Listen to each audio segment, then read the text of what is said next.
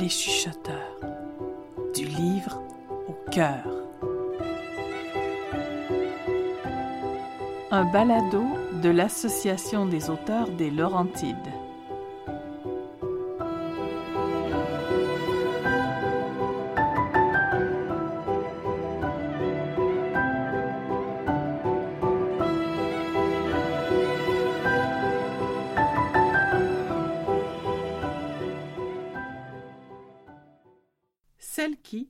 De la rivière de l'Ouest, une histoire unique à Brownsburg-Chatham, par Cynthia Lisa Dubé. Il n'est point de devoir que nous sous-estimons autant que le devoir d'être heureux. En étant heureux, nous répandons anonymement le bien dans le monde. Robert Louis Stevenson la jeune Amy entre en trompe dans la maison et s'adresse d'un ton ferme à sa grande sœur. Dépêche-toi, Lily, on doit retrouver maman au plus vite. Un grand malheur est arrivé à la boîte aux histoires. Lily lève de grands yeux mauves surpris, engourdis par la lecture à la lueur de la lampe. Ses cheveux roses sont ébouriffés. Amy contient sa peur. Elle n'a pas osé apostropher les voyous excités et enragés à la noirceur. Son teint est encore plus pâle que d'habitude. Elle est venue chercher du renfort et espère qu'elles pourront revenir à temps pour faire cesser le massacre. Charlot s'approche d'Amy. Il ne pense qu'à s'amuser. Elle le caresse vigoureusement de ses doigts légèrement palmés. On n'a pas le temps de jouer, mon bon gros chien. Celui-ci suit les deux sœurs en trottinant gaiement. Elles font la course. Il est heureux d'accélérer pour les suivre. Les deux sœurs sont gymnastes, elles sont souples et en forme. Elles font de grandes enjambées en direction du barrage où elles espèrent retrouver leur mère. Sa peau blanc bleuté, ses cheveux couleur rivière glissent dans l'eau et reflètent la lumière du clair de lune. Celle qui est heureuse dans son patelin de Brownsburg-Chatham. Ce joyau bordant la rivière des Outaouais vallonnée de terres fertiles dont le territoire au nord prend le relief accidenté des montagnes des Laurentides, parsemées de nombreux lacs. Elle y a trouvé une nature luxuriante, une tranquillité d'esprit et y a vécu de nombreuses histoires d'amour. Elle se rappelle le premier homme, Louis Stevenson, un Écossais ambitieux qui rêvait de surpasser le succès de son père dans le Nouveau Monde. Elle se départait de sa peau de phoque et se blottissait dans ses bras, et lui offrait des bouquets de fleurs magnifiques qu'il confectionnait avec la flore sauvage. Il avait traversé l'océan dans un bateau à vapeur transatlantique. Elle l'avait suivi à la nage. Il s'était retrouvé à Montréal et était monté dans les terres jusqu'à cette bourgade où il s'était lié d'amitié avec Alexander McGibbon et Jane Brown.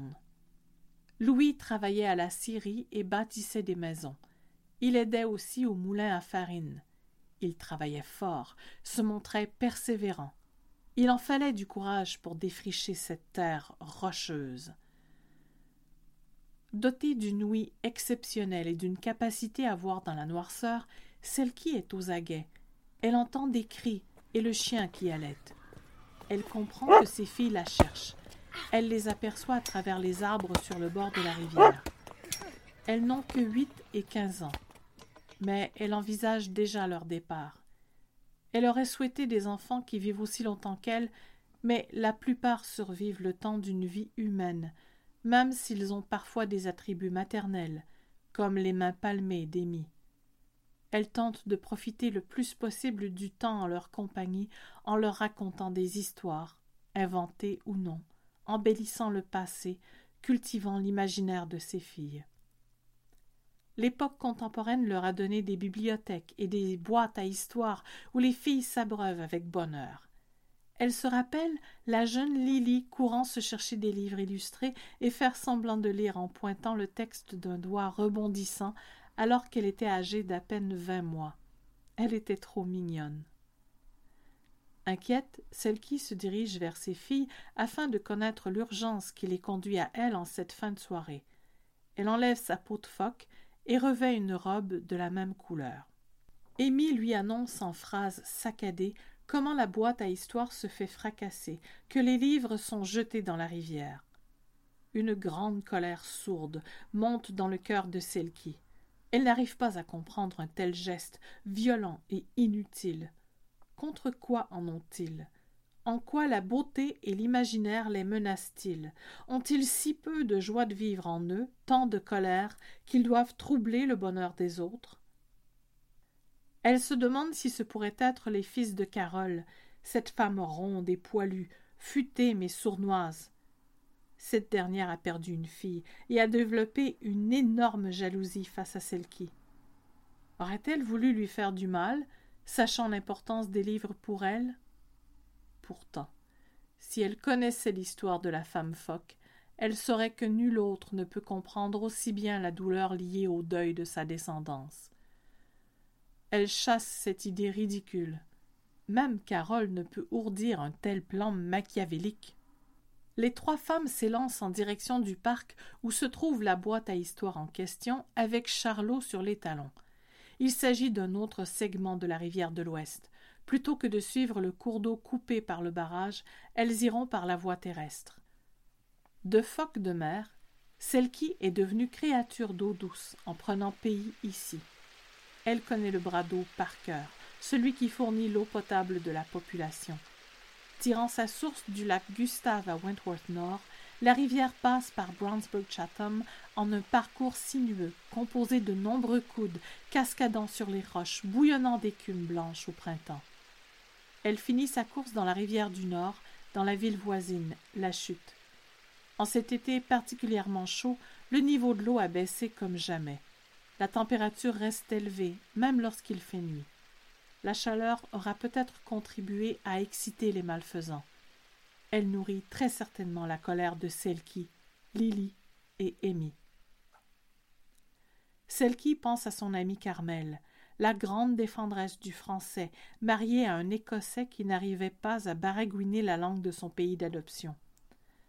Carmel m'y tenait de délicieux desserts, dont les fameux scones au bleuet.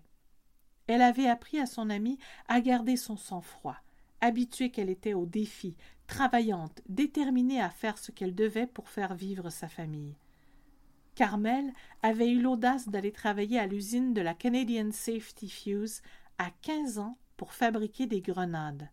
Sa dextérité était telle qu'on l'avait gardée à l'emploi même lorsqu'on avait découvert qu'elle n'avait pas l'âge de travailler. En plus de ses enfants et de ses amoureux, qui avait perdu de nombreuses amies, après bientôt deux cents ans d'âge.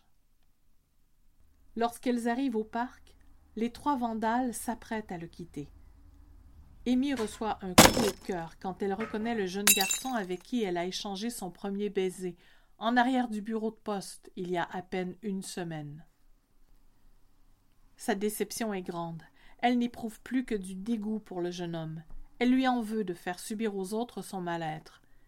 Celle qui soulève sa peau de phoque au-dessus de sa tête, tel un étendard qui reflète la lumière de la lune et lui confère un halo impressionnant. Elle parle d'une voix forte et pointe les garçons en leur jetant un son. Que celui qui détruit un livre ou le jette à l'eau reste accroché à lui et sombre dans les cascades de la rivière de l'Ouest pour ne plus en revenir. Charlot ajoute un grognement convaincu qu'il peut faire peur à lui seul. Les garçons éclatent de rire, croyant la dame prise de folie. L'un d'eux la nargue du regard.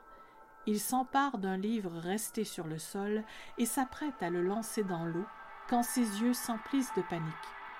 Sa main ne peut plus se détacher du livre et il se sent attiré vers le cours d'eau. Je vous laisse. Je vous laisse. Je vous laisse sa voix devient de plus en plus aiguë pendant que ses amis l'abandonnent pris de peur. Lily s'approche du malheureux et le regarde froidement pendant qu'elle prend le livre de ses mains et l'invite à déguerpir d'un bref mouvement de tête. Il détale sans demander son reste. Charlot lui jappe après. Tout ce que t'avais à faire, c'était travailler à ton bonheur, pas à détruire celui des autres, pense Lily en le regardant s'enfuir. Celle qui embrasse ses filles. Elle leur fait un long câlin enveloppant. Puis, elle enfile à nouveau sa peau de phoque. Elle plonge récupérer les livres emportés par le cours d'eau. Elle leur lance un cri rassurant. On se retrouve à la maison. On dégustera des gâteaux de Roxy Cake ensemble. J'ai d'autres histoires à vous raconter. Charlot approuve d'un jappement joyeux en remuant sa queue blanche. Cette histoire a été écrite grâce au concours du public au marché public de Brownsburg-Chatham le 14 août 2021. Merci à tous ceux qui se sont prêtés au jeu. J'ai adoré en apprendre sur l'histoire des gens d'ici, sur les lieux que vous aimez, et aussi découvrir la légende de Selkie qu'on a adaptée ici pour les besoins de notre histoire.